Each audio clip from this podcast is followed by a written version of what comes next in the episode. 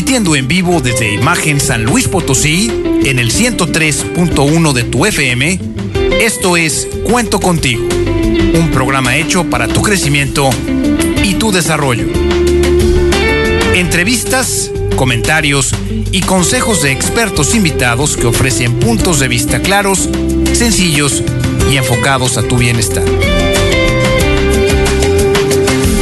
Te invitamos a que a partir de este momento te comuniques con nosotros, nos des tu punto de vista y si lo prefieres, platiques con nosotros al aire. Y queda con ustedes, aquí en Cuento Contigo, la señora Nena Torres. Muy buenos días amigos, yo soy la señora Nena Torres y estamos en tu programa Cuento Contigo. Pues vamos a empezar este, haciendo la la presentación de nuestra invitada del día de hoy, que es la licenciada en psicología, Gina Castellanos Aguirre. Ginita, muy buenos días y muchas gracias por estar con nosotros. Buenos días, nena. Buenos días a todos. Un gusto para mí estar otra vez aquí en el programa con ustedes, saludándolos.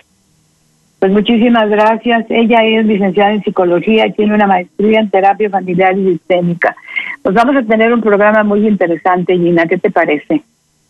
Interesantísimo, nena. Muchísimas gracias por la invitación. Es un, un, un tema súper importante para todos nosotros, para todas las familias, este, para poder salir adelante cada uno y seguir creciendo en pues, este camino. Pues vamos a iniciar nuestro programa, Ginita. Nosotros normalmente le hacemos una pregunta a nuestros amigos para que puedan pues para que puedan interactuar con nosotros. Y la pregunta que es, primero vamos a agradecer a Now Media que nos está, nos está haciendo favor de transmitir en Houston, Texas y que nos escuchan en todo el estado de Texas. Pues muchísimas gracias porque hemos tenido mucha respuesta de todos nuestros amigos que hablan pues español allá en aquel lugar. Pues la pregunta que tenemos para el día de hoy, fíjate Gina, es la siguiente. A ver, amigos, pónganse listísimos. Se puede descubrir la dinámica familiar y los procesos que mantienen y quieren perpetuarse en la familia a través de los dichos o refranes. ¿Esto qué quiere decir, amigos? Que sí, que nosotros tenemos en nuestra familia, en nuestras casas, dichos familiares que son muy comunes y que los repite mucho la mamá, que los repite mucho el papá o los o los hijos, ¿no? Constantemente están diciendo cosas a través de dichos y de refrán. Y eso no se enseña, Gina, es verdad que nos, nos hace descubrir la dinámica familiar. Sí, claro, o sea, con, con frases que nos decían este nuestros papás que obviamente ellos las repiten porque sus papás las decían y así este hasta no sé qué generación. Este son frases que nos dicen en nuestra familia directamente o refranes. Y en los refranes podemos hacer un análisis profundo de, de qué decía ese qué, qué me quiere decir ese refrán. Y ahí podemos sacar muchísimas este mm, eh, formas de comunicación de la familia, patrones, o sea, toda toda la dinámica. Eso está padrísimo. Entonces, nuestros amigos ahorita van a tratar de recordar y de decir, ah, por ejemplo, el que madruga, Dios lo ayuda, por ejemplo, ¿no? Que son que son refranes que se van diciendo en la familia y eso nos va a llevar a descubrir la forma como la dinámica se mueve en nuestra familia. Entonces, amigos, pues recuerden para que nuestra nuestra invitada del día de hoy pueda decirnos más o menos qué sucede con esas dinámicas escondidas, inconscientes, que no, no nos damos cuenta y sin embargo, con los dichos populares, pues se pueden descubrir. Muy bien, pues a, a buscar entonces, amigos, un dicho o un refrán para que podamos descubrir la dinámica y la dinámica que tenemos en la familia. Pues entonces nuestra invitada el día de hoy, Gina Castellanos Aguirre, que es licenciada en psicología y maestría en terapia familiar y sistémica, pues nos podrías hablar un poquito de esa pregunta que le hicimos a nuestros amigos, Gina, porque eso nos, pues nos, nos pone así como en cuestionamiento, ¿no? ¿Qué sucede? ¿Qué sucede con esos bichos que tenemos en la familia? Ok, yo creo que es bien importante primero este definir qué son los mitos, ¿no? Y los mitos familiares son esas ideas que tenemos en la familia que ni siquiera son cuestionadas. Ajá, o sea, frases como, por ejemplo, todos los hombres son mujeriegos. Entonces, en la familia nadie cuestiona, bueno, ¿y quién dijo? Ajá, este, y, y, esto, pues, pues es una idea falsa. Ajá, o sea, hay, hay hombres de todo, como vemos mujeres de todo también. Este, entonces son todas esas ideas que están bien, bien, bien, bien tatuadas en el corazón y en la mente de todos los miembros de la familia. Entonces van siendo estas frases este, sobre diversos temas, este, para ayudarles a, ahorita a, su a su ejercicio, o sea, a estar este, cuestionándose en, sobre las ideas y refranes de sus familias. Les puedo dar ejemplos de, temas. Por ejemplo, ¿qué me decían en mi familia sobre los hombres?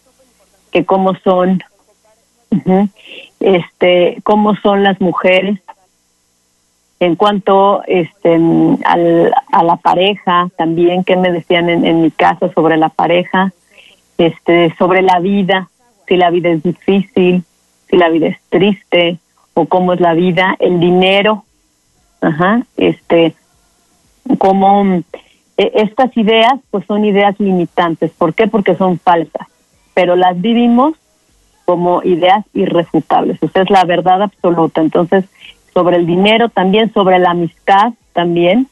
Este, sobre todos estos temas podemos ir haciéndonos la pregunta de, de bueno, este, ¿qué, ¿qué, me decían en mi familia? ¿Qué refranes he venido escuchando y que yo los repito que aunque parezca como broma, pero no es así. O sea, un refrán contiene muchísimos mitos y podemos ver, como decíamos, los patrones. Entonces, este, esos, esos mitos familiares eh, se dan para tapar un secreto familiar.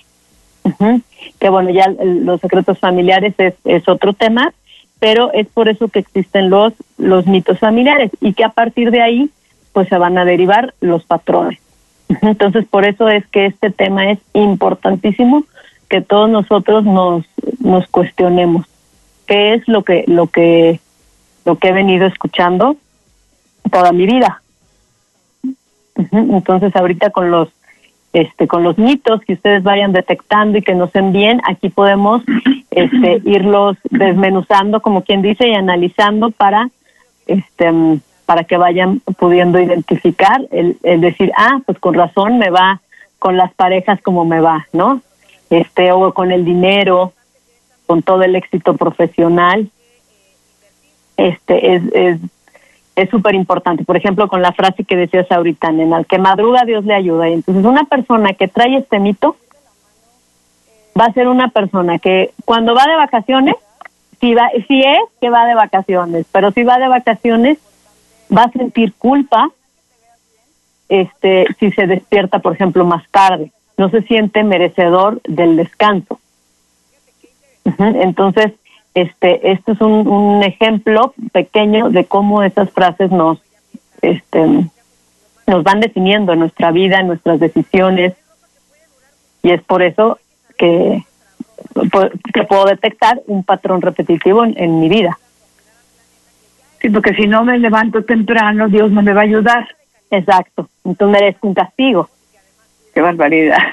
Fíjate cómo podemos hacer la interpretación, ¿no? Esto nos lleva a pensar que estamos siempre codificados y, y, y, siempre es una interpretación de otros las que nosotros con las que nosotros nos movemos en el mundo, ¿no? Sí, sí, sí. Una, una interpretación de, de una interpretación que hicieron otros y esos otros de otros y esos otros de otros. Y que yo lo vivo y que yo lo vivo como una realidad en mi vida, pero es una realidad inconsciente.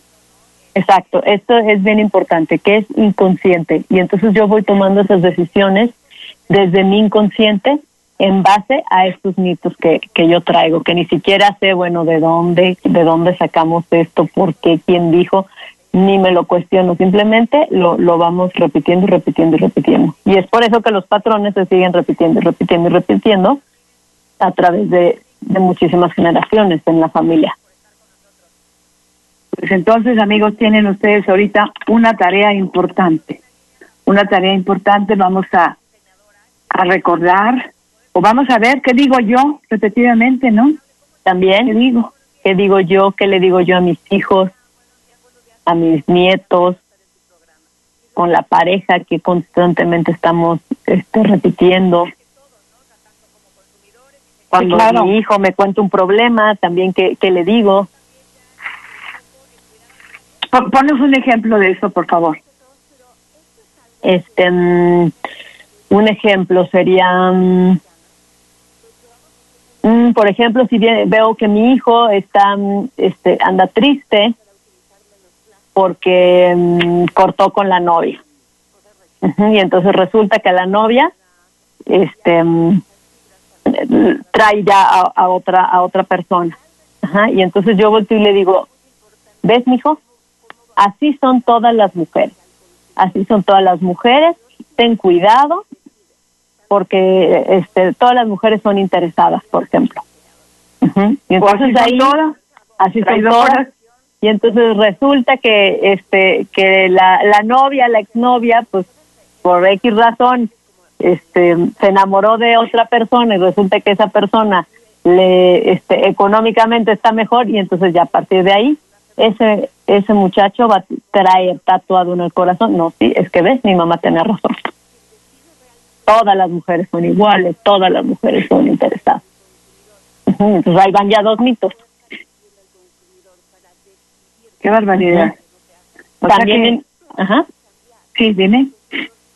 Este, ahorita también se me vino, se me vino otro que me repiten mucho en el consultorio, que me dicen, oye Inés, que es como dicen, los hijos de, de tus hijas, tus nietos serán los hijos de tus hijos, quién sabe. Me lo repiten muy seguido. ¿Y este mito qué nos está diciendo? Nos, nos está diciendo que, mm, que si es mi hija, pues entonces, este, pues se puede confiar en su moral, ¿no? Pero si es la, la nuera, entonces no, y entonces ya estamos hablando este de, de machismo, que yo mismo lo estoy ahí alentando. No, y no solamente machismo, estoy alentando la traición, estoy La alentando traición, que las mujeres no son confiables. Ujú, Ahí implícitamente se está diciendo, yo puedo confiar en, las, en los hijos de mis hijas, pero en los hijos de mis hijos no, porque quién sabe, la mujer, pues, quién sabe cómo será. quién Es la sabe mujer, cómo yo- serán, no los su veo ni, familia. cerca- ni cercanos a mí, a estos nietos, los veo como a esa parte. ¿Por qué? Porque ellos los, eh, los educó ella. Entonces, Claro. Este esta frase pues engloba engloba muchísimos mitos. También me está diciendo que como quien dice el hombre no tiene ni voz ni voto en la familia. Ajá, o sea estoy descalificando ahí la imagen masculina también. Entonces como quien dice mi hijo no tiene esa este pues, esa presencia en su casa. Él, lo que él haga o no haga no influye que solamente son hijos de ella como quien dice Muy bien, esto, esto es muy interesante, lo que nos lleva a concluir, querida Ginita, que somos seres condicionados. Exacto, somos seres condicionados. Y ni siquiera nos hemos puesto a pensar qué me está condicionando a mí, cuál es el, qué, qué concepto tengo de mí real, no el que tiene mi mamá, ni el que tenía mi abuelita, ni el que tiene mi papá, sino yo cuál es mi real manera de ver el mundo, cuál es la forma en la que yo me puedo mover libremente, sin toda esa cantidad de conceptos y de significados. No me doy Esto cuenta es- que yo tengo derecho a, a, a llevar mis relaciones de una forma muy diferente, mucho más sana a como lo hizo mis papás, como lo hicieron mis abuelos, como lo hacen mis tíos, primos. No, o sea, no, todos este, nos pasa lo mismo. O sea, son esos patrones repetitivos. ¿Por qué? Pues porque todos traemos los mismos mitos en la familia. Entonces por eso voltean y me dicen, no, Gina, pero es que, es que claro que es verdad, porque mira mi tío, mira mi primo, ta, ta, ta, ta. Claro, esa es mi realidad, pero porque estoy condicionado a eso. Y entonces es, lo, que, veo. Es lo que veo y lo que se me va a reproducir en, en mi vida. Pero no es la realidad del otro. Porque los bien, entonces, mitos. Pero normalmente son mitos aparte de familiares, pues son sociales, son son del, del país en el que vives, claro, de una cultura, de una cultura, proviene de una cultura. Pero hablando de esto, que estamos hablando ahorita importante es que la familia es un sistema, un conjunto de, de, de, de miembros organizados y que tienen la de personas en, un, en una constante interacción que, y que se está regulando por algunas reglas o por funciones o dinámicas que existen. Entonces, hablando de los mitos que nuestros amigos están buscando en sus casas, en sus familias, la familia se mueve a través de todo esto que creemos o cómo es el sistema familiar, desde tu perspectiva, desde como ustedes la estudian sistémica. Bueno, este, por eso es que que bueno, nuestro tema de hoy se llama jerarquía familiar, este, porque la familia, la familia es un sistema, y entonces como todo sistema necesita un orden para que funcione este, de una forma sana. Entonces, no todos nos podemos dedicar a lo mismo.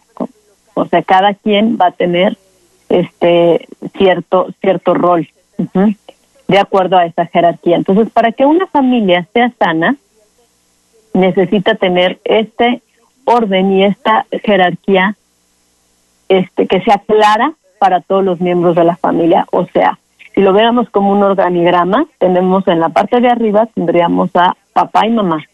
No mamá arriba o papá arriba, es papá y mamá en el mismito nivel. Donde ellos dos van a ser los líderes de la familia, los que van a dictar las reglas de esa familia, qué sí se puede, qué no se puede, qué funciona para la familia, que entonces ellos, este, nos vamos a ir en, desde el, inicio de esto que es en la infancia, ¿no? Entonces, eso empieza desde la infancia, o sea, el tener claro que papá y mamá tienen ese poder de, de decisión para ver hacia dónde va a ir la familia. Abajo de ellos porque el poder va hacia abajo, no hacia arriba, como en todo organigrama. Este, en el familiograma va a ir abajo los hijos. Ninguno va a ir arriba de otro hijo, ni porque es mi hijo mayor o mi hija mayor, este, mi consentido, mi consentida, no. O sea, todos los hijos van a estar en el mismito nivel. Y entonces, esto repito, hablando de una familia sana, donde papá y mamá van a tener el 50 y 50 de responsabilidad de la familia. Entonces, estos hijos van a estar este, allá abajo, que, que, van a ser como, como una esponjita de lo que papá y mamá quieran. O sea, ¿esto qué quiere decir? Que si eh, muchas veces vemos que en una mala relación de pareja pues es muy pesado, ¿no? Estarme peleando 24 horas. Y tampoco, muchas veces tampoco quieren mejorar, o sea, no, no buscan los medios para mejorar. Y entonces, ¿qué es lo más, lo más fácil que muchas veces se, se hace? Es involucrar a los hijos en la relación. Cuando yo involucro a mis hijos en mi relación de pareja, ya estoy rompiendo con esta jerarquía. ya los estoy subiendo a mi mismo nivel jerárquico. Y entonces, ¿qué pasa ahí? Que entonces cada, este, o sea, papá va a tener sus aliados y mamá va a tener sus aliados. O hay familias donde el papá no tiene ningún aliado, por ejemplo, que todos están aliados con la mamá. Esta, esta alianza no es, ah, porque el hijo quiso, ah, porque el hijo ve que yo tengo la razón. No. Ajá. Eh, un hijo nunca va a hacer eso. Eso va a ser provocado por papá y por mamá. Ajá, que yo voy a manipular de forma inconsciente, porque seguramente a mí me educaron igual, no que, que, que yo me siente y lo haga con una mala intención, pero entonces a la hora que yo con intercambio miradas con mis hijos sobre, ah, otra vez tu papá, o otra vez tu mamá, ya ves cómo es tu mamá, ya ves cómo es tu papá. Este tipo de comentarios, que podríamos verlos como indefensos, tienen, es una sutileza que tiene un trasfondo fuertísimo, donde yo ahí ya estoy haciendo alianza con mis hijos. Y entonces pasa que cuando el papá tiene sus aliados, mamá tiene sus aliados, que ya en este caso se llama coalición, o sea, cuando yo hago una alianza con alguien que no pertenece a mi nivel jerárquico, se llama coalición. Entonces, mamá va a tener su equipo de coalición, papá su equipo, y entonces va a estar como en guerra un equipo contra el otro. Y entonces esto afecta también en la relación entre hermanos. Estamos aquí hablando de infancia, ajá, pero entonces a la larga esos niños van creciendo, van creciendo, van creciendo, van creciendo, y entonces resulta, pues que no, que con mis hermanos cada vez la relación fue, este, fue menos, menos, menos, menos cercana, menos cercana, hasta que muchas veces acaban ya en pleito. ¿Por qué? Por estos bandos. Y los papás ni siquiera ni se dejan y nunca se dejaron ni se dejarán pero siguen con con ese con esa lucha de poderes muchas veces o con esos resentimientos de que tú me hiciste y no sé qué pero entonces ni avanzamos y al revés estamos afectando a todos los hijos. Entonces cuáles alianzas son las que son sanas alianza papá mamá están en el departamento conyugal y parental que son los que tienen que estar unidos para hacer un frente común con los hijos, para educarlos, y los hijos tener su propio equipo siendo aliados entre ellos. Es sano que muchas veces entre hermanos pues se tapan cosas, ¿no? Eso es sano, pero no que mi mamá me tapa cosas o mi papá me tapa cosas.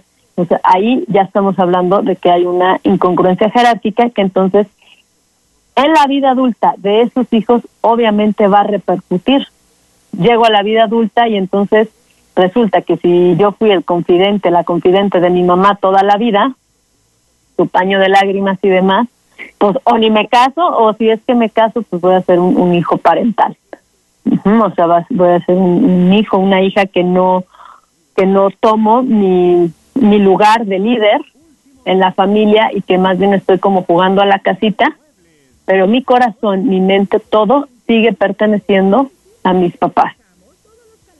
Y entonces ahí ya se vuelve un relajo, porque entonces resulta que la abuela, el abuelo son los que educan a, ya a mis hijos. Y entonces ya también mis hijos me ven como una hermana y entonces es cuando esto se va perpetuando, esta incongruencia jerárquica. Qué importante es todo esto que nos estás platicando, porque ahora ya todos somos grandes. O sea, este programa lo estamos haciendo para los adultos, ¿verdad? Que, que, necesitan ver esa incongruencia de la que tú estás hablando. Por ejemplo, en una familia donde se corre a los hombres, es decir, en esta familia solamente habemos mujeres, o sea, si yo tuve una, si mi madre tuvo un esposo o mi, o mi abuela, lo corrió del sistema, o sea, se separó, no lo quiso porque era lo que tú quieras.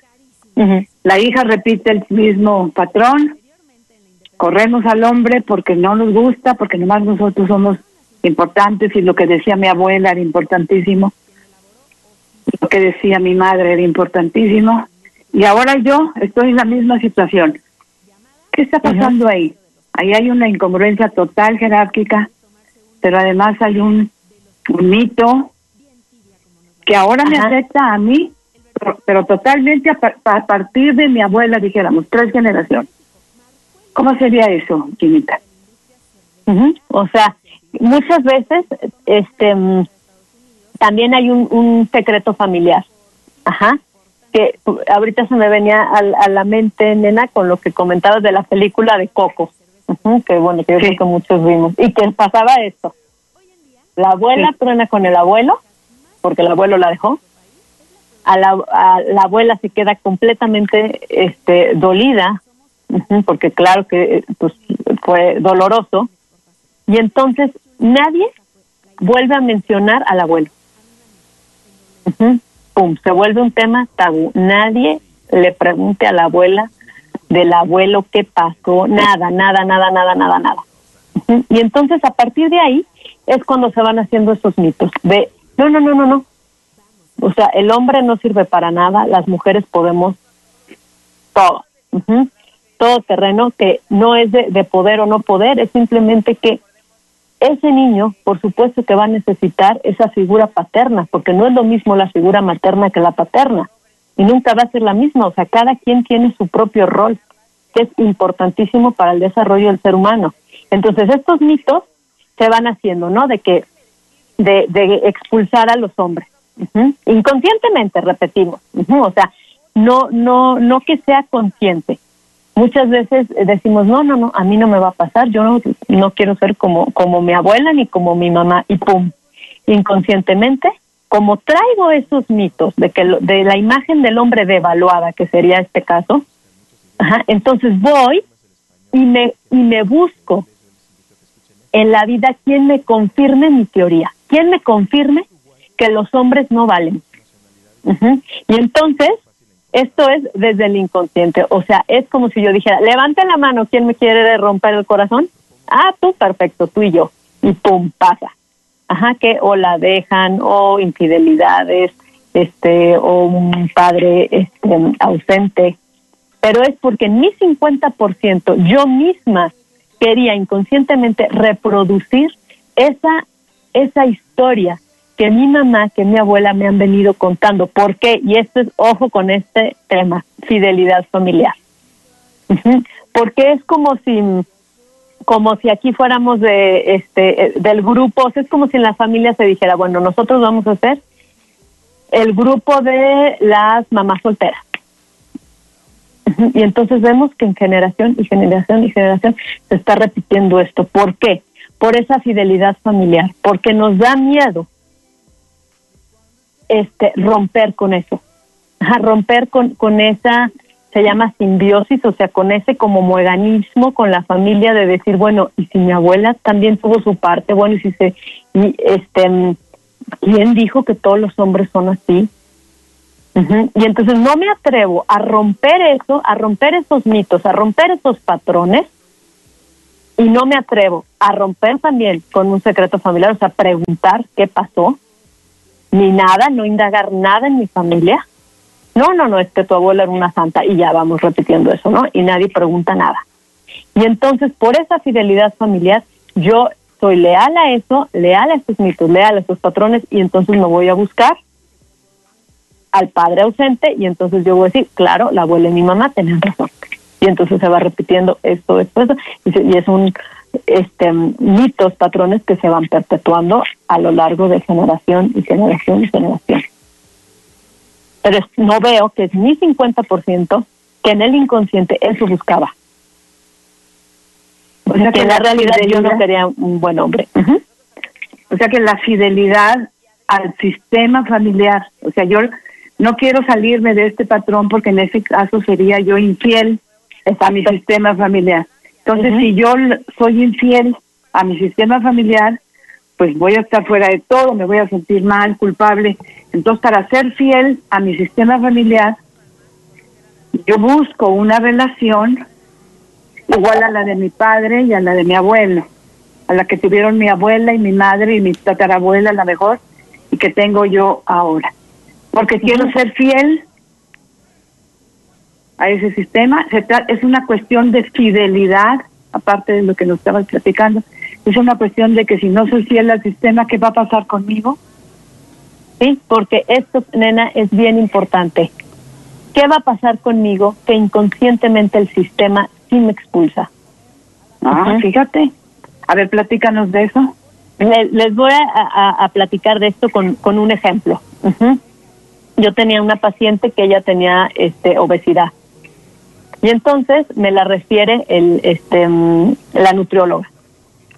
Y entonces no bajaba, no bajaba, no bajaba y la nutrióloga le dice, bueno, a ver, dime la verdad si este, estás haciendo, siguiendo el régimen alimenticio. Sí, sí lo estoy siguiendo. Dijo, no, entonces esto es algo este, emocional.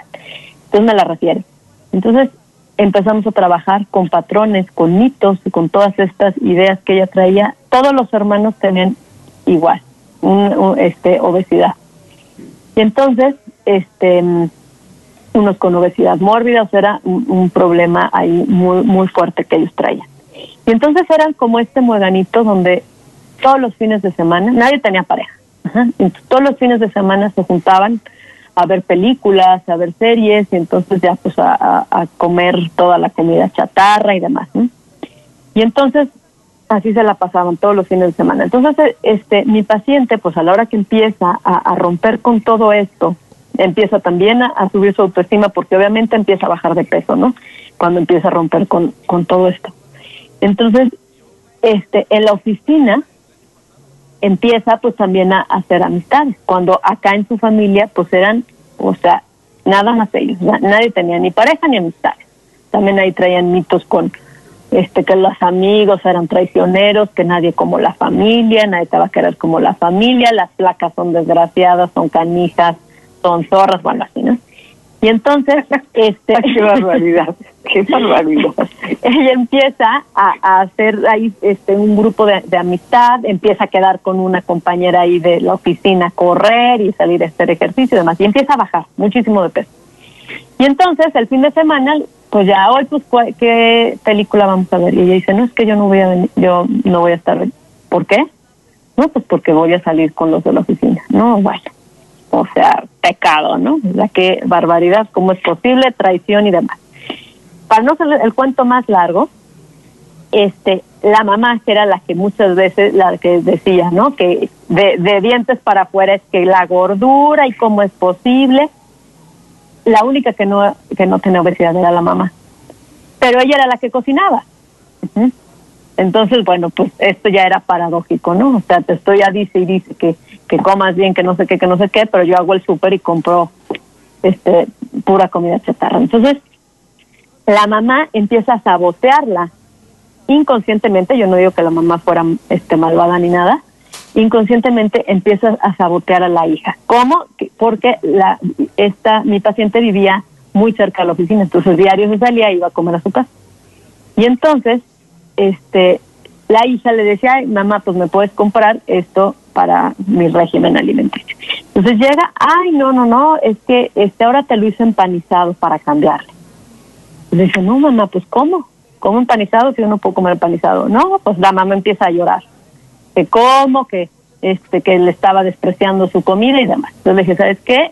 Vas a comer ya en la oficina, te preparas tú tu comida y ya te la comes y te la calientas. Bueno, así siguió esto total que este un domingo ella se despierta y no había nadie en la casa. Entonces escribe en el chat familiar, ¿no? De WhatsApp, ¿dónde están? Y entonces nadie le contesta y un hermano que era como el más unido, a ella le contesta, venimos a desayunar. Y le dice, ¿por qué nadie me avisó? Y entonces le, le contesta, porque aquí no hay malteadas, porque ella se desayunaba mal, unos como smoothies, ¿no? De proteína. Entonces, porque aquí no hay malteadas, ja, ja, ja, ja, ja, ja, ja. O sea, ahí es un ejemplo de cómo lo empiezan a expulsar de la dinámica. Luego la mamá iba a cumplir años y entonces le estaban haciendo una fiesta, sorpresa, y entonces todos se reunían junto con el papá para hacer la fiesta y no la invitaron.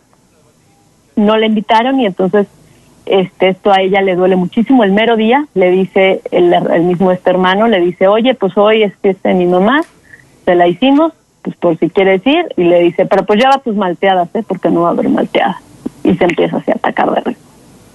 Y entonces esto a ella le dolió muchísimo. Acto seguido después de, eso, de que ella empieza a sentir como, no, pues me están excluyendo, ¿no? Me, expulsan del clan si yo me atrevo a romper patrones, a romper mitos, a empezar a, romper con todo esto. Y entonces es cuando viene el autosabotaje. De repente dejó de ir a terapia. Me llama también un día la nutrióloga y me dice, oye Gina, ¿cómo va? fulanita, le digo, no, no ha venido. Me dice, no me digas, aquí tampoco. Bueno, pues pasan meses, regresa, ajá, y obviamente ya había subido de peso otra vez. ¿Por qué? Porque inconscientemente ella le dio ese temor de ya no pertenecer a la familia. Y entonces rompió la pierna, que esto fue inconsciente, ya no podía ir a la oficina, le dan la incapacidad, se queda ahí en, en su casa y entonces otra vez empieza a comer, pues lo que todos comían ahí en la familia, lo que la mamá preparaba y demás. Ya no puede hacer ejercicio, ya no puede salir con los amigos y entonces este sube, sube, sube otra vez Afortunadamente ya se vuelve a poner las pilas. Este en la terapia, regresa con la nutrióloga. Este y ella ya traía, ¿no? Este esta idea de descubrir los secretos familiares. Y un día va de viaje de trabajo y ve a una tía abuela. Y entonces le platica que estaba en terapia, que le ayudaría muchísimo si ella supiera algo de la familia que ella no sepa, no sé qué. Entonces la tía abuela se arma de valor y le dice, pues mira, a mi mamá, o sea, a la, a, la abuela materna de mi paciente, este, el, el abuelo pues la dejó por, la, la abuela era gordita, ¿no? Entonces le dice, el abuelo la dejó por una mujer más joven y muy delgada. Y a ella le dolió tanto, porque él pues se fue, los abandonó. Entonces inventa la abuela que el abuelo se había muerto, pero no se había muerto. Ella inventa esto y a partir de ahí es cuando se empiezan a hacer estos mitos de las mujeres este, delgadas, ¿no? y también tenían mitos de que la gente con sobrepeso es bonachona, este, los gorditos son simpáticos, son buenos, bueno, todo, todos estos, todos estos mitos. Entonces, bueno, ya descubre eso y, y ya, bueno, ya después ya este la dejé de ver porque ya la vi de alta y todo, pero bueno, seguramente. aquí hay, aquí hay una cosa, aquí hay una cosa importante, o sea, si yo hago no hago lo que el sistema familiar me pide y exige, me, me, me expulsan de una manera o de otra. O de otra. Con sutileza o de frente. O yo me salgo. Yo ya no, yo ya no, yo ya no compagino con todas las ideas de machismo que tiene esta familia, o ya no, no compagino con estas ideas de, de, de que las mujeres son o que los hombres son. Y entonces me salgo del sistema o el sistema por sí mismo me expulsa. Por lo general me va a expulsar. Porque estoy yendo parece fácil, pero es bien duro. Muy, muy duro, que es muchas veces donde los pacientes ya abandonan la terapia. Porque ¿cómo, ¿cómo va a ser eso? O sea, este sistema familiar del que tú nos estás hablando ahorita es un sistema disfuncional. Es un sistema disfuncional, exactamente. Es un sistema disfuncional en el cual su, su manera de organizarse es a través de, de ideas y de secretos familiares. Exactamente.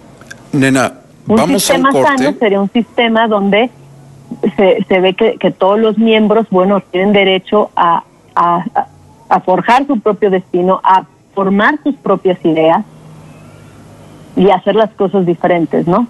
Pero cuando el sistema familiar este sobre todo en sistemas familiares donde son como un mueganito, que esto se da mucho aquí en México, eh, esto no va a pasar. O sea, no, ¿cómo que, que vas a, venir a cuestionar o a querer hacer las cosas diferentes?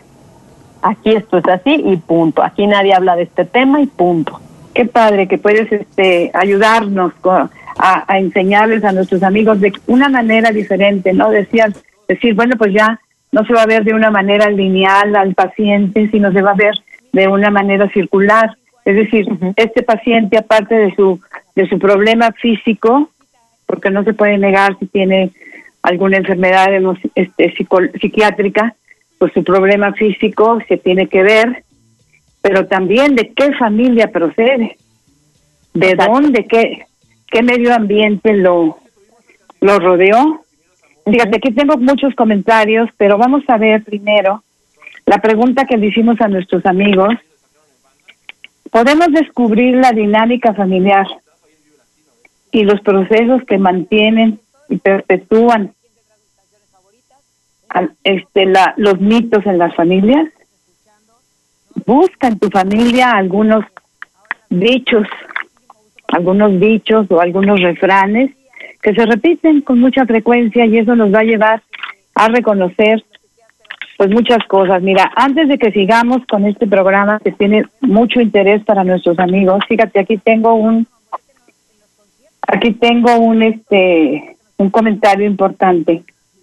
Este rechazo o este que hacen los sistemas familiares también se hacen en algunas sectas y en ramas muy conservadoras de algunas religiones, en las que la misma familia aísla y rechaza a los hijos que no siguen sus reglas, al extremo de que la mayoría de esos hijos tienen que volver a someterse. Fíjate qué interesante, esto no es solamente que en el sistema familiar rechace a ese hijo que se cuestiona y que dice, no, yo no voy a seguir con este mito de que solamente los gorditos somos felices, las flacas o los flacos están de tiro tristes. Entonces, este también pasa en sectas y ramas muy conservadoras de algunas religiones, en las que la misma familia, si se da cuenta que su hijo no está cumpliendo con las reglas, los aísla y los rechaza, sus propios hijos. Claro. ¿Cómo ves esto? Sí, sí, sí, sí. ¿Y esto qué pasa? Que nosotros, bueno, pues el, el, los seres humanos tenemos este el óvulo frontal, ¿no? Que es donde está el pensamiento, el lenguaje, la inteligencia, que es lo que nos diferencia de los animales. Sin embargo, seguimos con, con el cerebro reptiliano, que es igual al de los animales, ¿no? ¿Qué pasa con un animal este cuando lo expulsa la manada? Ese animal muere porque necesita de la manada. Entonces, en los seres humanos, obviamente no nos vamos a morir, pero no quita que ese cerebro reptiliano reacciona con ese miedo inconsciente a morir. Ajá, o sea, ¿qué voy a hacer si la, toda la manada me, me vota? Es por eso que esto se siente tan, tan, tan fuerte cuando, cuando padres rechazan a sus hijos o todo el sistema rechaza a los hijos por querer ser diferentes. La misma religión. No, no es cualquier cosa. Claro, sí, también, también en las religiones, en sectas, como, como aquí nos ponían en, este, este comentario que nos manda comentario. Vamos a seguir un poquito más, si te parece bien, Gina, desarrollar lo que significan los sistemas, ¿no? Ajá. ¿Cómo serían los modos de relacionarnos que tienen los miembros de un sistema? Claro, estamos hablando de inconsciente, no estamos hablando, porque a lo mejor yo te digo una cosa pero inconscientemente te estoy dando otra con, con, con, con, por ejemplo, te quiero, te quiero mucho, pero te lastimo mucho. Toda esa incongruencia, ese doble vínculo, o de qué manera nos relacionamos en las, en las familias. ¿Cuál es la manera de interaccionar? Ok, bueno, pues la forma de, de interacción de una familia es que en la primera infancia, ajá, este, el, el niño está explorando el mundo, ¿no? Y entonces el niño está viendo lo que, todo lo que yo hago, todo lo que papá hace. Y entonces desde ahí, o sea, de los cero a los siete años, el niño está, este, la frecuencia cerebral está en, en, en, en, un nivel de frecuencia donde todo lo está chupando, o sea, todo se le, todo se le está quedando en el inconsciente. Ajá, entonces, todo lo que ese niño ve, cómo yo me, me relaciono con, con mi pareja y con el mundo, o sea, con los abuelos, con amistades, este trabajo, todo, es lo que va a formar el inconsciente de ese niño. Y en la vida adulta, el 95% de nuestras decisiones las rige el inconsciente. Solamente el 5% la va a regir el consciente. Entonces, este, esa forma de comunicación en la familia, pues imagínense, o sea, todo lo voy a aprender con ejemplos, o sea, de qué me sirve que si que si yo soy niño y mi mamá me dice, "Ay, no, es que tú, hijito, eres lo máximo", bla bla bla, pero yo veo cómo cómo trata mal a mi papá, ¿no? O cómo lo descalifica. Eso mensaje va directo al niño. Ajá, todo lo que yo diga del papá va directo al niño, todo lo que papá dice de mamá va a ir directo también al niño, en ese caso sobre todo a la niña. Ajá, entonces es como se va a ir formando también este todo toda mi, mi autoestima, todo lo que creo de mí mismo y de las personas, de los hombres, de las mujeres, de lo que hablábamos, ¿no? Dinero, éxito profesional, todo, todo, todo, todo este va a ser lo que lo que yo vi. Entonces, en la familia esta forma de interacción va a ser con verbal, o sea, todo lo que se dice y también lo que no se dice, o sea, este mm, lo que como decías, muchas veces decimos una cosa, pero en el actuar me contradigo y eso es una paradoja o un doble vínculo. Entonces, para el oyente, como quien dice que está escuchando ese mensaje doble vincular, pues se queda completamente confundido, ¿no? De entonces, bueno, ¿a qué hago caso? ¿A lo que dijo mi mamá o a la acción? Entonces, va a ser toda esa comunicación verbal y no verbal lo que va a ir formando toda esa dinámica familiar. Entonces también este un niño va aprendiendo que los, o sea, que si se aprueba en la familia y que no. Y entonces todo esto en la vida adulta lo vamos repitiendo porque como como este les decía, mi, mi subconsciente es el 95% y ese subconsciente que rige mi vida y ese subconsciente se formó de los 0 a los 7 años.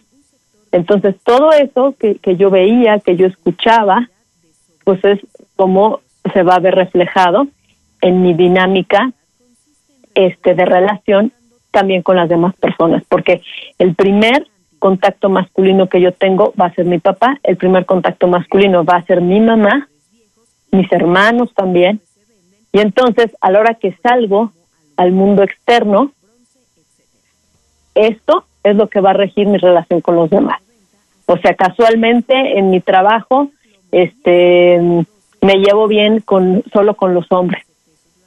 Bueno, pues ahí me tengo que cuestionar qué ideas tengo yo de las mujeres o cómo era mi mamá, si yo creo que las mujeres son canijas, entonces mejor pues nada más con los hombres, o solo con las mujeres. Cómo es mi relación de pareja, cómo son mis amistades, el dinero, todo esto va a ser en base a, a la familia, porque fue mi primer contacto que yo tuve. Entonces, por eso, pues, siempre hay que mirar hacia adentro. Pero ¿cómo puedo, cómo podemos darnos cuenta, poner atención a la disfuncionalidad del sistema? Pero yo no sé ni qué es esto. ¿Cómo le voy a poder poner atención a que mi, sistema es disfuncional? ¿Cómo le puedo poner atención? Si yo no me doy, pero si ni siquiera sé qué será disfuncionalidad familiar, o que hay mitos, o que hay secretos, o que hay ¿Qué le puedes decir a nuestros amigos? ¿Yo cómo puedo darme cuenta de eso? Me puedo dar cuenta si siento que tengo una vida satisfactoria o no. O sea, si yo digo, es que siempre me va mal con, con la pareja. Ajá, o sea, con todos los, los novios o ex esposos, ex esposas que he tenido, me va mal. Ahí es porque algo estuvo mal en mi familia. Y entonces tengo que cuestionarlo tengo que cuestionar patrones, mitos, secretos, todo lo que lo que ahorita mencionábamos. Ajá. Eh, o este mm, en el dinero, algo pasa que siempre este tengo dinero y luego pum, algo pasa que ya no. O voy escalando, voy escalando, voy escalando y cuando voy a llegar a la meta, pum, algo pasa que me quedo sin dinero o este el éxito profesional se viene se viene para abajo. Entonces ahí también me tendrá que cuestionar este, ¿Qué, me cuestiono? ¿Qué me cuestiono ahí? Me, me cuestiono cómo era la relación con el dinero de, mis papás o de pareja. Ajá, cómo era la relación de pareja de mis papás. A ver, ejemplos, pones, pones ejemplos.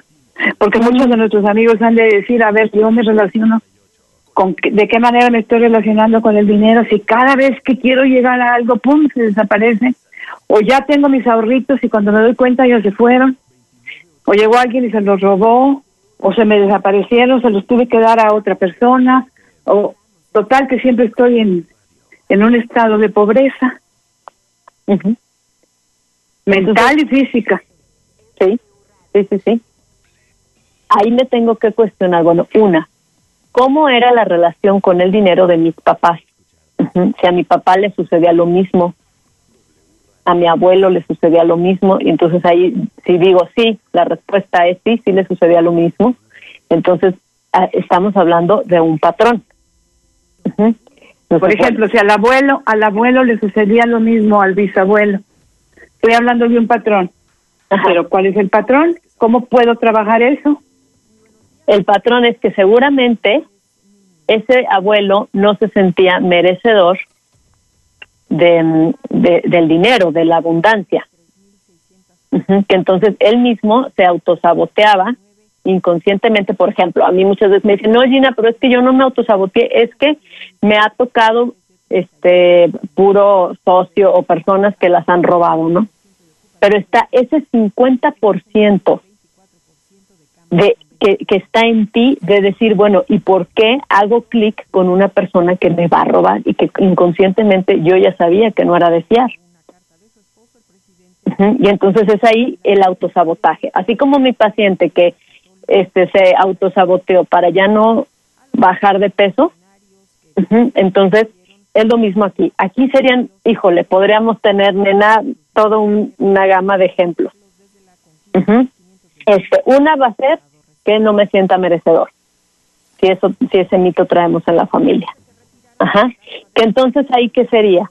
Que entonces si en la familia somos del, del club, así como con la otra paciente era el club de, de la obesidad, aquí va a ser el club de los pobres. O de los fregados. Porque me refiero no solamente económicamente, o de que de la tragedia de que todo nos va mal. Y que todo el mundo nos roba y que nos traicionan y que... Y todo nos pasa y demás. Entonces, si yo soy de ese club, véanlo así como una secta, por así decirlo. O sea, si yo en la familia todo nos va mal y es estarnos quejando todo el tiempo y a ver casi creo que la competencia de quién le va peor en la vida, entonces yo voy a ser leal a eso. Entonces por algo me empezó a ir bien, porque seguramente tengo mucho talento o, o yo qué sé, y entonces inconscientemente voy a sabotearme para seguir perteneciendo al, al grupo este de, de, los fregados para que no me expulsen de la familia. Pasa muchísimo en las familias que mm, este que aparentemente uy sí queremos e, el éxito y demás pero nos damos cuenta que que cuando a, alguien en la familia le va bien, este es criticado. Seguro anda en malos negocios, o seguro anda en malos pasos, o qué hizo para que entonces llegara al éxito, ¿no? O qué, qué dice mi familia de alguien exitoso.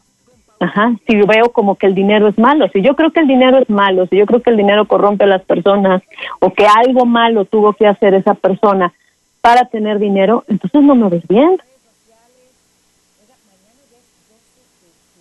Es imposible que me vaya bien, porque entonces yo en mi inconsciente voy a decir, oye, no, me está yendo bien, pues quiere decir que, que soy malo. Que soy malo, que estoy siendo mala persona o algo estoy haciendo chueco.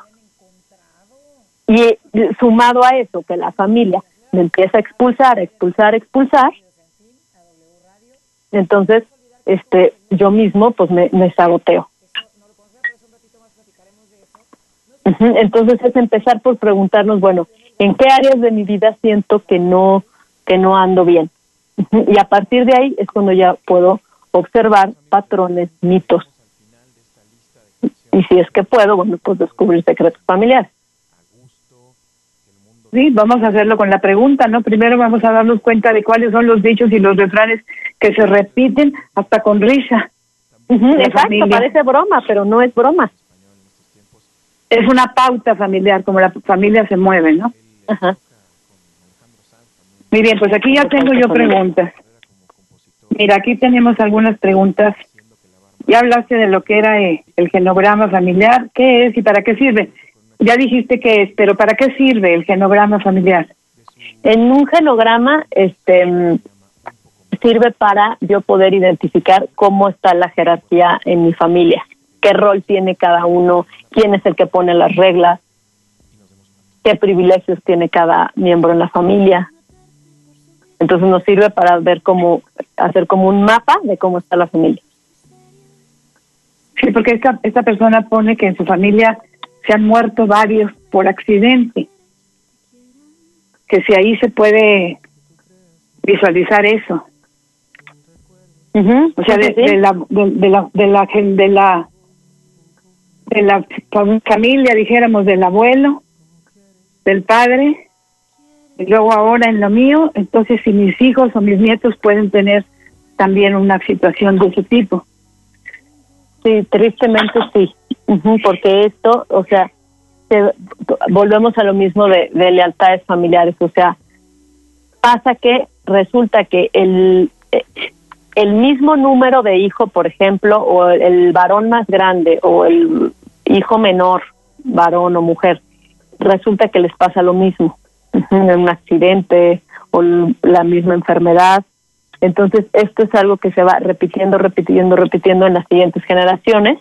Entonces, esta persona tendría que ir a, a terapia para sanar cuál es la información transgeneracional que hay ahí en la familia.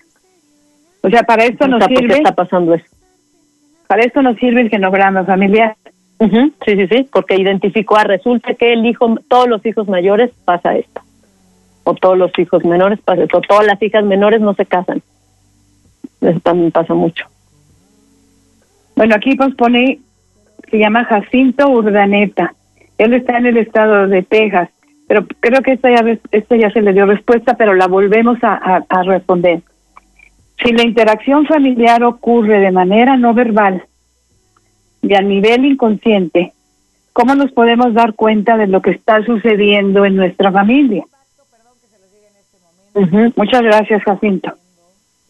Bueno, pues este, como mencionábamos, pues con con las sutilezas, o sea, ver, este, por ejemplo, si todos los hombres resulta que a todos los hombres les ha ido mal en el amor, ajá, bueno, ahí quiere decir que hay mitos en esa familia que tienen la imagen del hombre devaluada o a todas las mujeres les ha pasado tal cosa. Bueno, pues entonces este quiere decir que ahí hay mitos. Ajá, o sea, ver como qué qué ha pasado en la familia. Entonces, de esa forma yo puedo este identificar que, que ahí traemos ideas y es donde entonces empiezo a, a yo mismo cuestionarme literal con lápiz y libreta qué me decía mi abuelo, qué me decía mi abuela, mis papás, que nos decían sobre todos estos temas, sobre hombres, mujeres, el dinero, el éxito profesional, las amistades, la vida. Mira, aquí tenemos otro comentario. Este es un comentario que, que viene anónimo y que dice, siempre hay un roto para un descosido, le preguntó a la, a la invitada. Eso quiere decir que siempre nos reunimos con el, el que tiene mis mismos problemas Ajá, sí, exactamente. O sea, siempre me voy a traer con el que el que cogea de mi misma pata, como quien dice. sí, a lo mejor en se ve en forma diferente, se ve en forma diferente, pero el contenido es el mismo. A ver, explícanos eso. Sí, o sea, este mm, acuérdense que en los patrones repetimos o reparamos.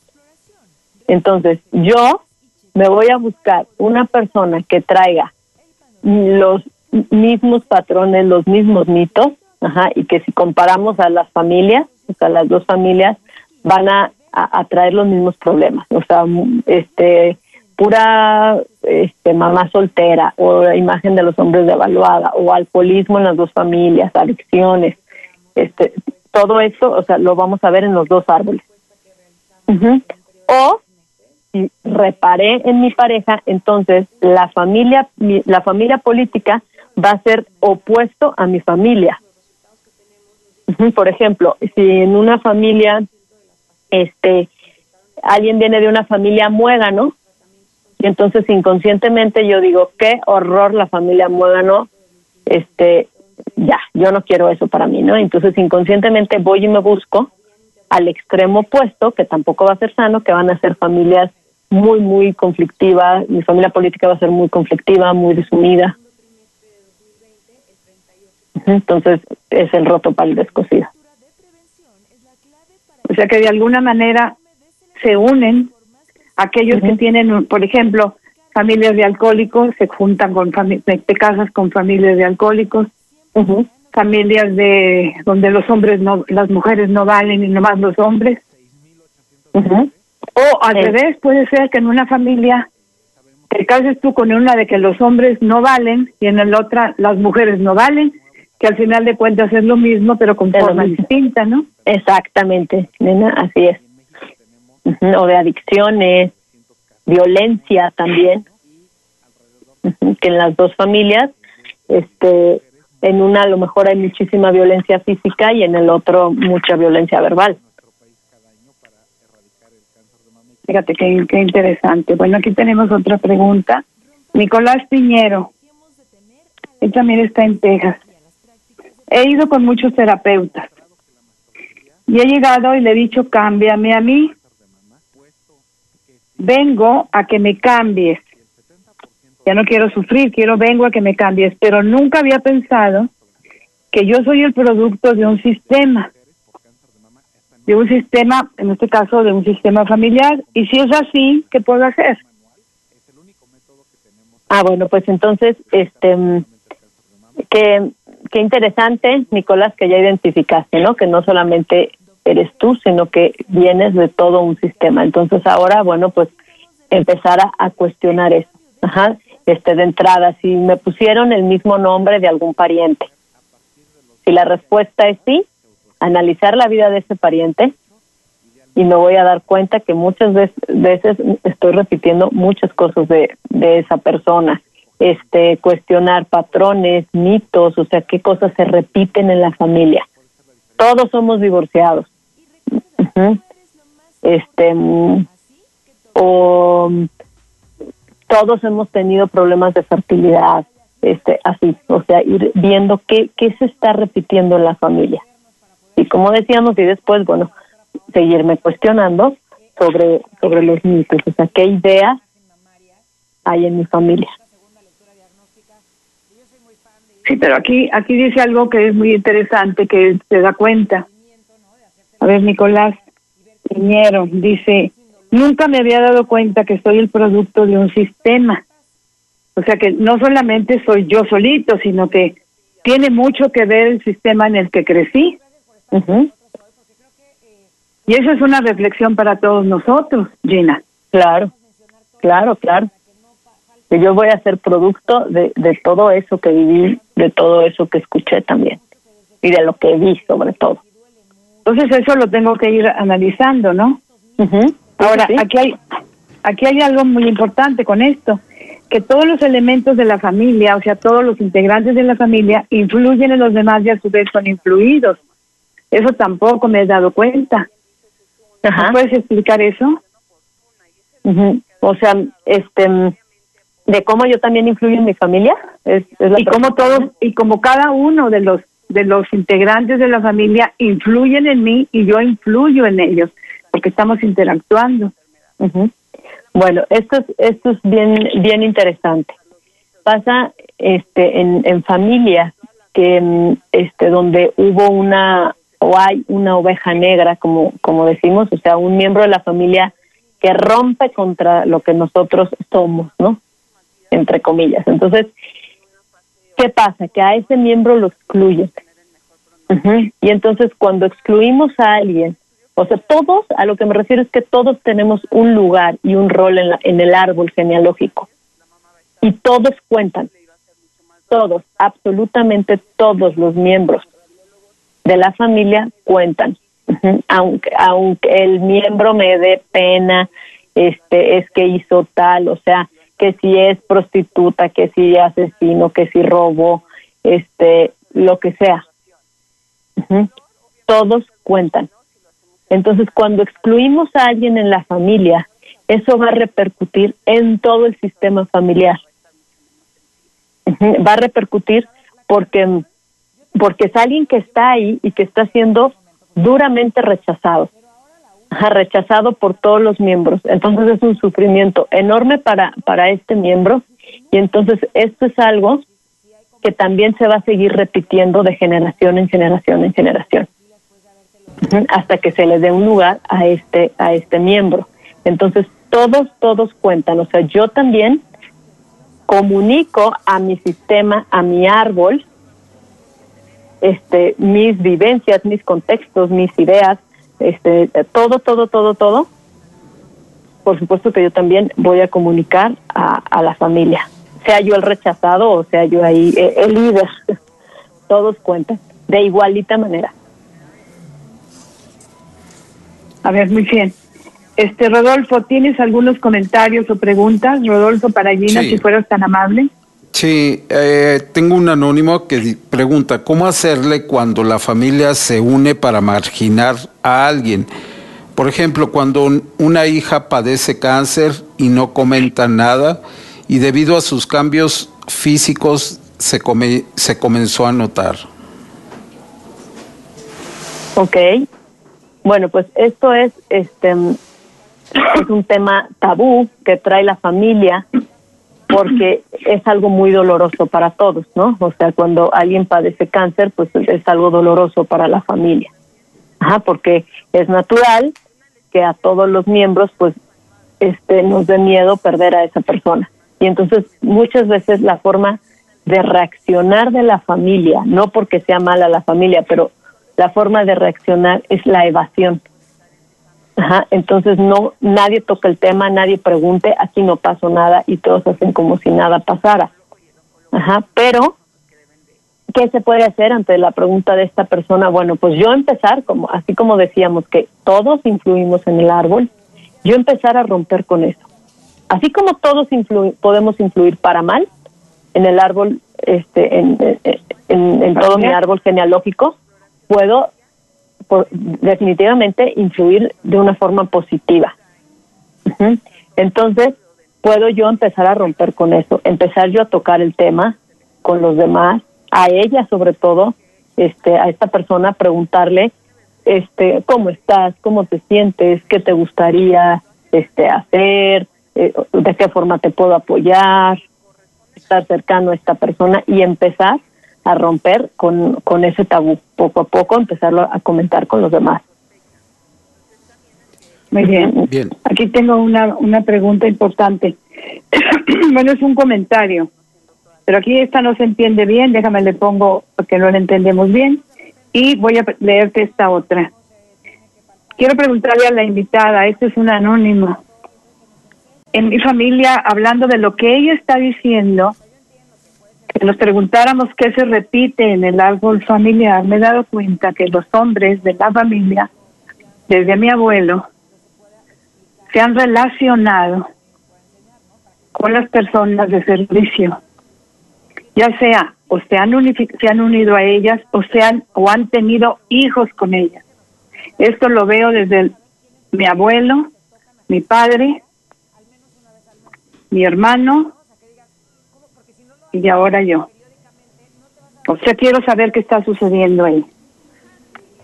Bueno, pues ahí está haciendo, está haciendo, ahora que le estás diciendo tú esto, pues ha hecho, se fijó, dijo, ay, aquí sucede esto. Bueno, pues ahí, este, creo yo que sería importante tratar de descubrir qué pasó con el bisabuelo. Ajá, porque muchas veces este, se mitifica a las personas, que esto también es bien importante dentro de los mitos familiares. Ajá, que se habla de un miembro de la familia como si fuera perfecto. Ajá, entonces muchas veces, este, por ejemplo, en, este caso, digo, no sé, tendríamos que, este, que analizar el, caso en, en, particular en un ejercicio de transgeneracional, pero este, se me ocurre que podría ir por ahí, que entonces en este caso el bisabuelo fuera mitificado por la familia. Entonces todo el mundo hablará maravillas de él. Y que este bisabuelo hubiera tenido una doble vida. Ajá, y que fuera un secreto familiar, nadie nunca se enteró. Y entonces este secreto se empieza a repetir y repetir y repetir. ¿Por qué? ¿Por qué los secretos se repiten? Se repiten porque buscan salir a la luz precisamente buscan lo que lo que está pasando ahorita con esta persona, el cuestionario y decir, bueno, ¿qué pasó? Y por eso es que se repite. Por ejemplo, ahorita se me viene a la mente una paciente que tuve que de varias generaciones quedaban este, embarazadas a, a muy temprana edad. la, las mujeres mayores. Entonces, esto se estaba repitiendo. Entonces, en, en un trabajo muy intenso que, que esta paciente hizo, descubre que la bisabuela tuvo una hija, pero entonces como estaba muy chiquita, escondieron eso y dijeron que era su hermana, pero en la realidad era su hija. Entonces, este secreto familiar va a buscar repetirse. ¿Cómo? Con que la primera mujer se este, quede embarazada a temprana edad. Entonces, el secreto es en secretos familiares. Esto es para que para que salga a la luz. Exactamente. Un secreto siempre va a buscar salir a la luz. Aunque la familia haga todo por taparlo. Ajá, repitiendo. A ver, aquí tengo otra pregunta. ¿Qué se hace para que no se repita de generación en generación la oveja negra? Aquí me pone una paciente. Bueno, no es mi paciente, pero bueno. Hablando del papá de mis hijos, ya murió. ¿Qué se hace para que su comportamiento de oveja negra no se repita en mis hijos y nietos? Ok.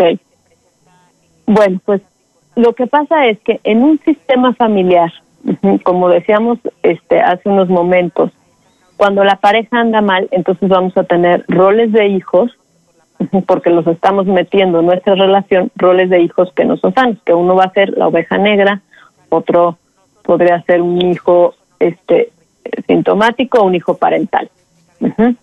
Entonces, ¿qué pasa? Que en una familia es natural que haya una rachita que uno es como la ovejita negra, ¿no? Por ejemplo, un adolescente.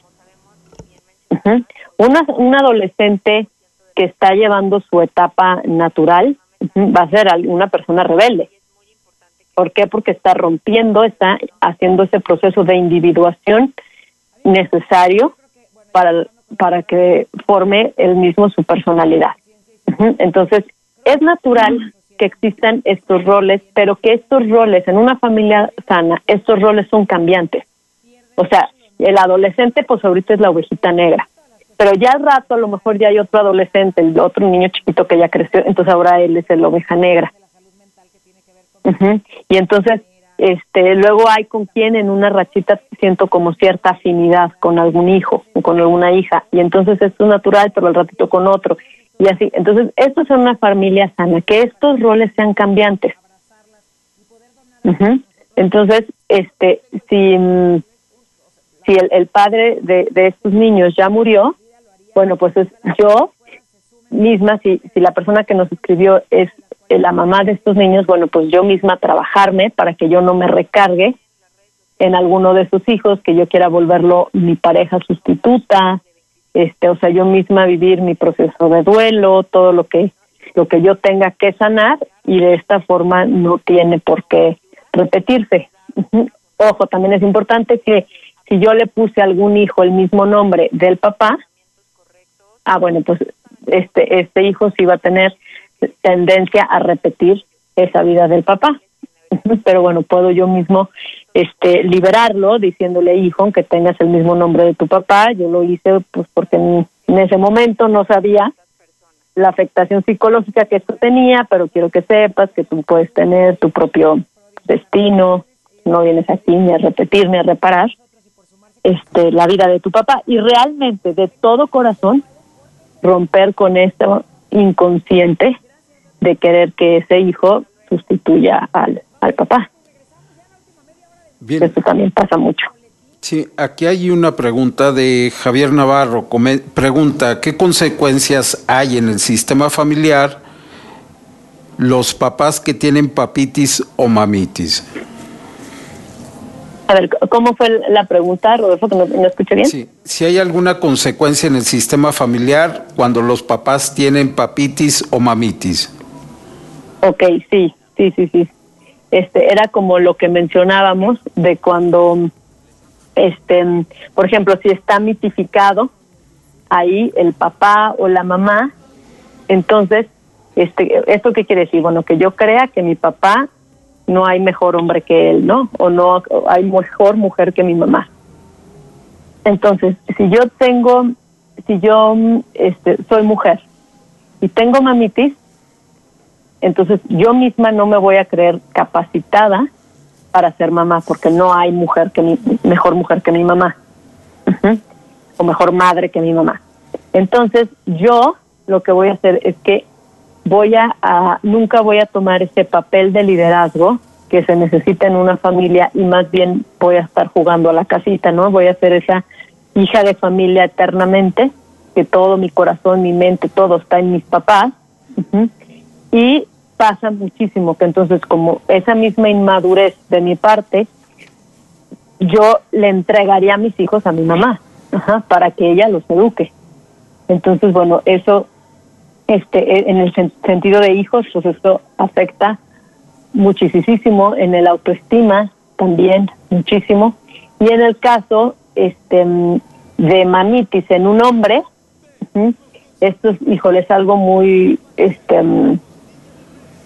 que, que pasa muchísimo. Ajá. Un hombre que tiene mamitis es algo muy retorcido, pero así funciona en el inconsciente. Yo voy a serle leal a mi mamá siendo infiel a mi esposa. O sea, va a ser mi forma de decirle a mi mamá, mira mamá, cómo ni la quiero. Tan no la quiero que le soy infiel. Ay, Gina, de veras. Sí, y esto, nena, el cine siempre va a demostrar cómo es la cultura, ajá, cómo es la cultura de un país. Y si nosotros vemos las películas de Pedro Infante, podemos identificar esto cómo con su mamá se le cuadraba, ¿no? Hasta le cambiaba la voz. Era esta Sarita García y entonces, ay, mi madrecita y mi mamita y no sé qué. Pero con las mujeres, otro rollo. Voy a ser mujeriego, no la voy a maltratar, porque inconscientemente es mi forma de ser, de serle leal a mi mamá. Muchas veces las mismas mamás saben que sus hijos son infieles y se los aplauden y es por esta razón, porque en el inconsciente es, es esto, es la forma de mi hijo de, de serme leal. Es algo muy enfermo, pero que tristemente pasa mucho en México, porque el origen del machismo es ese. Qué bárbara. Mira, aquí, aquí me piden que si vuelves a repetir lo que dijiste cuando le dices a tu hijo, tú no tienes por qué vivir ni reparar, o cómo era eso. preguntan cuando le dices al hijo ok, este, es más o menos este así con sus palabras, pero es este cuando tenemos identifico que en mi familia hay un doble, o sea, que le puse no no no de alguien muerto, ¿eh? cuando están cuando le puse a mi hijo a mi hija el nombre de alguien que ya falleció, ese es otro tema. No no nada más se quita con eso, pero cuando lleva el mismo nombre mío o del papá, este entonces le, le digo, este bueno, fulanito, este mm, que te llamas igual que tu papá o igual que tu abuelo este porque bueno yo no sabía la repercusión psicológica que esto tenía este y por eso te pusimos así pero quiero que sepas que de ahora en adelante tú eres el autor de tu propio destino vienes a hacer tu propia tu propia vida tus propios aprendizajes y no vienes a repetir ni a, reparar la vida de, no sé, tu papá o de, de, quien se esté repitiendo el nombre. Bien. Muy bien, pues muchas gracias. y, te, libero de esto. Mm. Ok, y este, bueno, hablábamos de, este, de, de papitis y, mamitis. En las mujeres, también esto es importante, en las mujeres, cuando una mujer tiene papitis, pasa mucho que este que entonces voy a devaluar a mi pareja. ¿Por qué? Porque entonces, como yo tengo a mi papá mitificado, entonces haga lo que haga mi esposo, nunca le va a llegar a, a mi, a mi santo padre, como quien dice, ¿no? O sea, nunca, nunca, nunca este lo va a igualar. Entonces yo todo lo voy a descalificar, todo lo voy a devaluar. Y entonces también se ha visto mucho que luego hay infidelidad en estos matrimonios. ¿Por qué? Porque si yo tengo encumbrado a mi papá, entonces yo inconscientemente me voy a buscar a alguien que yo ya sé que nunca le va a llegar a mi papá, de entrada. Y, el, y mi esposo, aunque haga lo que haga, todos los intentos que haga, yo para mí nunca van a ser suficientes. ¿Por qué? Porque pues porque no es mi papá, ¿no? Y entonces muchas veces pasa que este esposo luego va y me es infiel también porque pues como para mm, este confirmar esa hombría que en mi casa no pues no la gente así, al revés, ¿no? La gente devaluada. Entonces, ojo, no se está justificando la infidelidad para nada, pero simplemente que todo es un 50 y 50.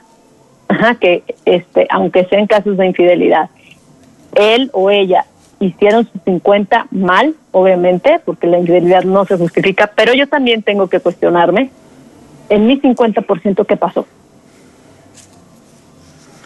Entonces siempre, siempre, siempre mirar hacia, adentro. Estamos acostumbrados siempre a culpar a los demás. Bien. Eh, hay tres preguntas relacionadas con hijos parentales. Eh, voy a leer las tres para eh, que nos des alguna recomendación. Dice, ¿por qué cuando la hija mayor es mujer se identifica más con el papá y tiene mayor responsabilidad en casa? Esa es una. La siguiente es, ¿qué pasa cuando en una familia a cargo de una madre soltera se le da la responsabilidad al hijo varón, niño o adolescente como el hombre de la casa? Y la siguiente, ¿qué pasa cuando a un hijo o a una hija lo ponen en el nivel parental? Ok. Bueno, este con, con la primera pregunta de, de, de qué pasa que la hija se, se identifica con, con el papá, esto es un mito. Ajá, esto no es en todas las familias.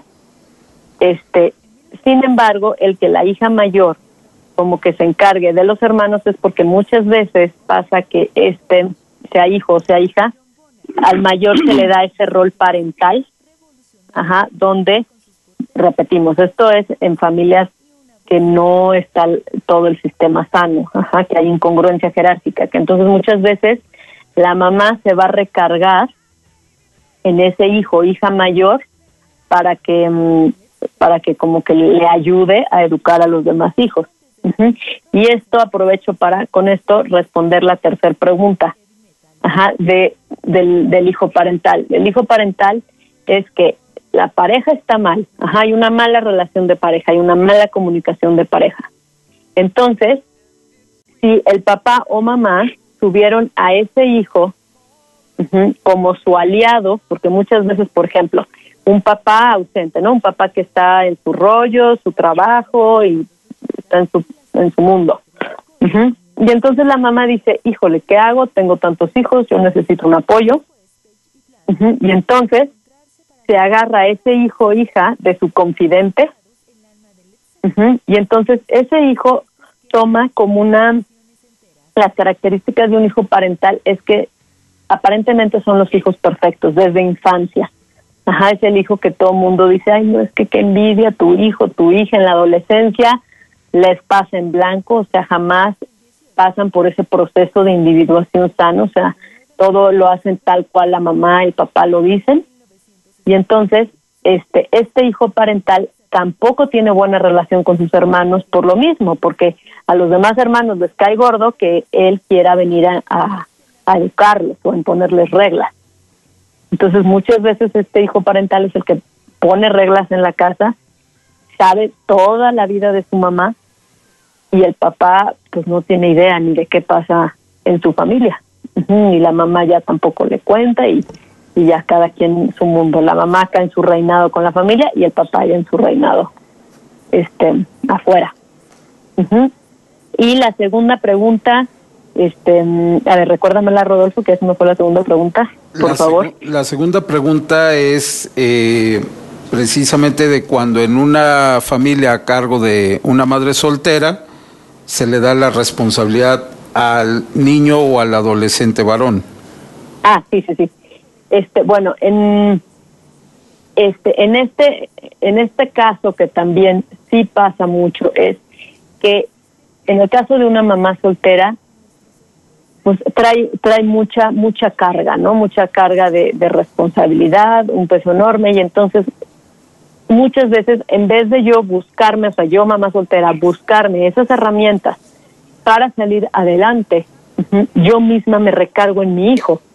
Ajá, y entonces este nos volvemos como una pareja, o sea, la relación se vuelve simbiótica completamente. Simbiótica es, en pocas palabras, como un mueganito, o sea, donde somos uno mismo.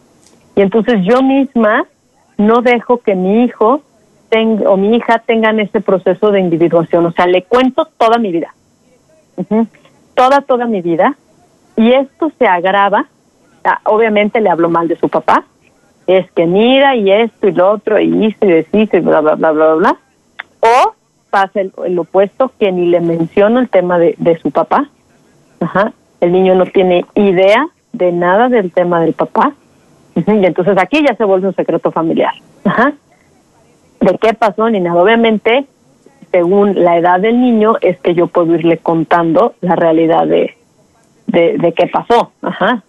Poco a poco, según la madurez del niño me lo permita. Pero siempre, siempre, siempre, siempre hablar con la verdad. O luego les inventan que el papá es alguien más, tampoco. Entonces, esto se agrava, que pasa, por eso es que pasa mucho esto en, en madres solteras, si la abuelita o los abuelitos cuidan al niño, porque entonces yo mamá soltera me voy a trabajar todo el día. Y entonces quien me cuida al niño o a la niña son los abuelos. Y entonces en ese momento yo ya me volví la hermana de mi hijo o la hermana de mi hija. Entonces ya va a haber una incongruencia jerárquica impresionante donde yo ya no estoy ejerciendo ese papel este que, que se que necesita mi hijo de, de su mamá y entonces ya este nos volvemos pues así un, un organito los dos.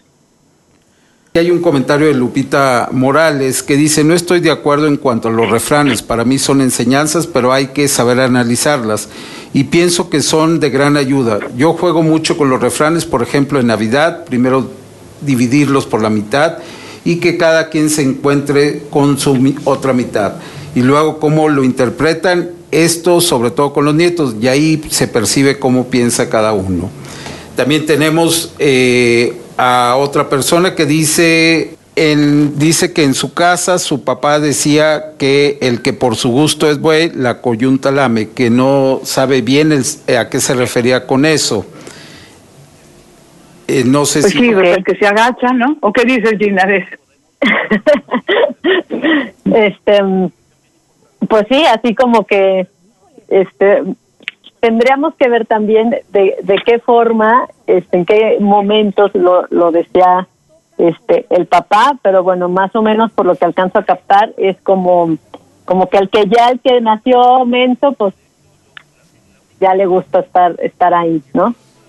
Este, eso es lo, lo que lo que yo alcanzo a, a interpretar, ajá, pero esto, bueno, pues claro que no, o sea, es una forma muy agresiva de, de ver la vida, ¿no? De que si un, día la regaste o lo que sea, este, o que no eras tan hábil en ciertas cosas y entonces ya no tienes salida, o sea, como si ya, como de incapacitar a esa persona, de decir, y ya nunca más puedes aspirar a otra cosa y a salir adelante.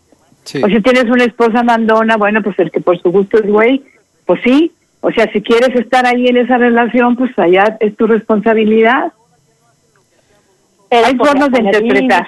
Ajá, ajá. Entonces, o sea, sí que ver que, que bueno, que no es algo definitivo, o sea, que siempre tengo la oportunidad yo de, pues, de cambiar, que no es algo así definitivo. Y en cuanto al otro comentario que nos leía Rodolfo, bueno, pues sí es, claro que los refranes nos sirven para, este, mm, pues para ver nuestra cultura, este, definitivamente nos ayudan a ver cómo es mi familia, pero no perder de vista, más si soy abuela, que tengo muchísima responsabilidad en qué le estoy repitiendo a mis hijos y a mis nietos. Entonces, observar cuáles son positivos y, cuáles no. La forma, yo creo que es la forma como lo, como en donde lo aplicas, ¿no? lo que importa. Sí, sí, sí. Y los negativos, pues quitármelos. Y los positivos, bueno, pues los puedo decir. Sí. Pues si estás en esa relación, estás con ese marido, bueno, pues porque si quieres. Sí, sí, sí. Es una forma de, de decir a muchas cosas, por eso la persona que nos hace el favor de dar su comentario, pues qué padre está, porque nos ayuda a hacer reflexión y sobre todo, bueno, pues qué pasa conmigo, qué quiere decir conmigo y qué repercusiones tiene en mí y en mi familia. Muy bien. ¿Tienes algún otro refrán, Rodolfo? Eh, sí, tengo otro de que hierba mala nunca muere, es de Lupita Arzápalo, nos envía ese, y otro de que no tiene la culpa el indio, sino el que lo hace, compadre. Eso en cuanto a los dichos. También nos piden los teléfonos y datos de Gina y si puede dar consulta en línea. Ok, este, ya, ya doy mis datos ahorita. Sí, sí, Gina. O los dejamos en el programa. Ok, este es, este, mi teléfono es 44 42 04 6602. Este, ahí me pueden este, escribir y ya nos, nos pondremos de acuerdo. ¿Pero qué datos sí, mm, e, es, Eso es, este, ahorita no tengo ah. página ni nada, sería ahí en ese teléfono y este sí sí doy terapia online por Skype, FaceTime o Zoom. Bien, eh, bien. una pregunta de qué es el chivo el hijo de chivo el el chivo expiatorio en el sistema familiar. Es el hijo al que se le echa la culpa de todo, o sea, como si toda la familia fuera perfecta y solamente este mm, él es lo, lo único malo de la familia, ¿no? Entonces, en, un chivo expiatorio o oveja negra es lo mismo, este, nos va a comunicar siempre la realidad de la familia. Ajá, o sea, es quien inconscientemente se va a atrever a decir lo que lo que todos piensan, pero muchas veces nadie se atreve. Es el miembro que va a atreverse a cuestionar a decir, bueno, ¿y por qué? ¿Y por qué tenemos que ser así? ¿Y quién dijo?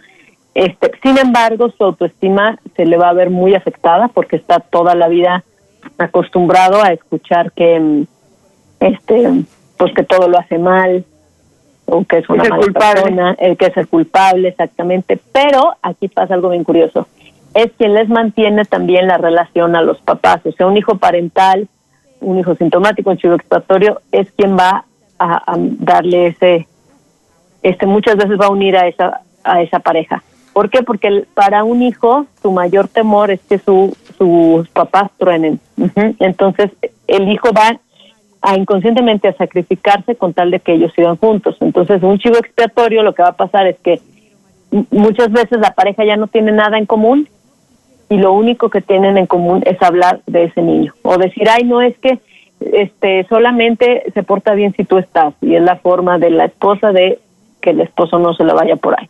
Entonces, obviamente esto es una manipulación hacia el niño inconsciente. Volvemos a lo mismo, seguramente estos papás fueron educados de la misma manera, o sea, son, son patrones.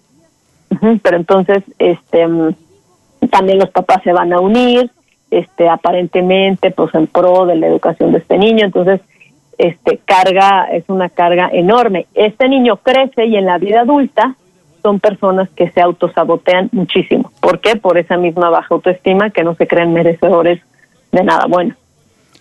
Bien. O son los o son los hijos que tienen algún problema de adicciones, de adicciones, que no trabajan, este o embarazos no planeados, también pasa mucho con los con los con las ovejas negras. Bien. Eh, o sea, el chivo expiatorio, el niño es el que el que expía, dijéramos, los pecados de, la, familia. Exactamente. Entonces él él es el culpable de que sus papás estén tristes, de que sus papás estén preocupados, porque él es un adicto, dijéramos, porque tiene alguna adicción, pero lo que quiere es que sus papás en el inconsciente, como es el momento que se unen, pues es la forma como él da ese problema. Es así. Exactamente, exactamente. Y pasa mucho esto, en aquel en el momento en el que ese hijo se empieza a portar bien, por así decirlo, los papás vuelven a pelear. Y cuando se, se calman los papás y el nivel de violencia en la familia baja, cuando este hijo anda en las peores. Sí, cuando está dando inconsciente. Ajá. Bien. Qué barbaridad. Hay, hay una pregunta eh, importante. ¿Qué pasa cuando eh, la jerarquía familiar se destruye y los hijos y padres se ven como iguales? ¿Se puede restablecer esa jerarquía?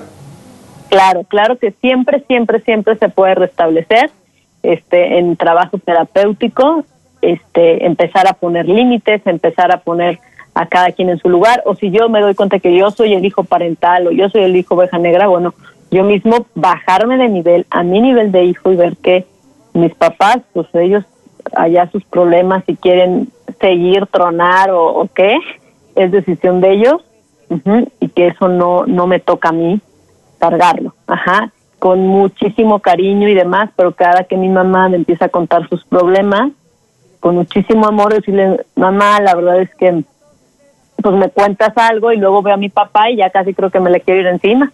Entonces, porfa, ya no me cuentes, este, eh, eh, o sea, empezar a, a poner límites. Aunque sean grandes los hijos, Tina. Sí, sí, nena, porque esto, o sea, ya aunque sean adultos, no tengo yo por qué estar inmiscuido en, en la relación de pareja de mis papás. Ajá, o enterarme yo de cosas de que ni siquiera mi papá sabe o ni siquiera mi mamá sabe. Ajá, también al, al papá, decirle, papá, porfa, ya no me cuentes porque a mí me afecta. Y, y, esa pareja, bueno, mejor que se busque un amigo, una amiga, hermano, hermana, este, alguien en o una terapia con quien desahogarse, pero nunca con los hijos. En ese sentido, no, en, en temas de pareja, no. Muy bien, Gina, pues ya nos tenemos que ir. Aquí nada más tengo Noelia Cruz. Ella está en Texas también. Dice, me ha encantado su programa. Muchas gracias. Me gustaría que, me gustaría que explicaras rápidamente qué son las luchas de poder en la familia, pero pues tenemos un minuto, Gina. ¿En un minuto lo puedes hacer? Pues lucha de poderes muchas veces cuando los dos son controladorcísimos y entonces quieren a fuerza imponer su ley, sus ideas, sus decisiones el uno al otro. Entonces están en constante, así como dos machos alfa, así, en una familia. Fíjate. Y así vivimos y no nos damos cuenta. Y no nos damos Muy cuenta bien. los hijos la llevan. Bueno, muchísimas gracias, Nena y Rodolfo. Muy bien, pues entonces, Ginita, cierra el programa. Ciérralo y ya me despido yo al final. Ok, muchísimas gracias a todos los que nos escucharon. Muchas gracias, Nena, por invitarme una vez más. Un gusto estar este, con todos ustedes.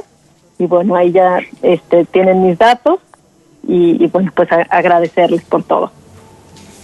Y que tenemos que tener en cuenta, Gina, que venimos de un sistema familiar y eso nos ha influido muchísimo y no nos hemos dado cuenta. Claro. ¿Verdad? ¿Cómo podemos hacer eso? Porque, porque si no nos damos cuenta que somos influenciados por el entorno, pues vivimos en la inconsciencia total. Ujú, Exactamente. Entonces siempre, siempre mirar hacia adentro, en vez de hacia afuera, hacia mi pareja, culpar a los demás, ver hacia nosotros mismos. Ujú, Muy bien, Mitos, Ginita. patrones, todos. Muchísimas gracias, Jenita, te agradecemos muchísimo. Muchísimas gracias a todas las personas que nos permiten entrar a su mente y a su corazón. Muchísimas gracias a todos nuestros amigos. Muchísimas gracias a los que nos ayudan en, en cabina, a Global Media. Muchísimas gracias. Muchísimas gracias, Rodolfo, por todo el esfuerzo que le pones a este programa. Muchísimas gracias a todos. Yo soy la señora Elena Torres. Muchísimas gracias a Now. Muchísimas, muchísimas gracias porque nos permite transmitir este programa a otros lugares. Muchísimas gracias a todos. Yo soy la señora Nena Torres y los esperamos el próximo domingo.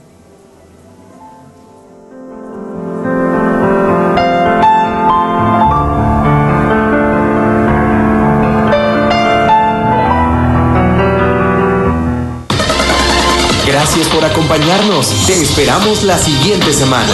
Cuento contigo es una producción especial para Global Media Radio.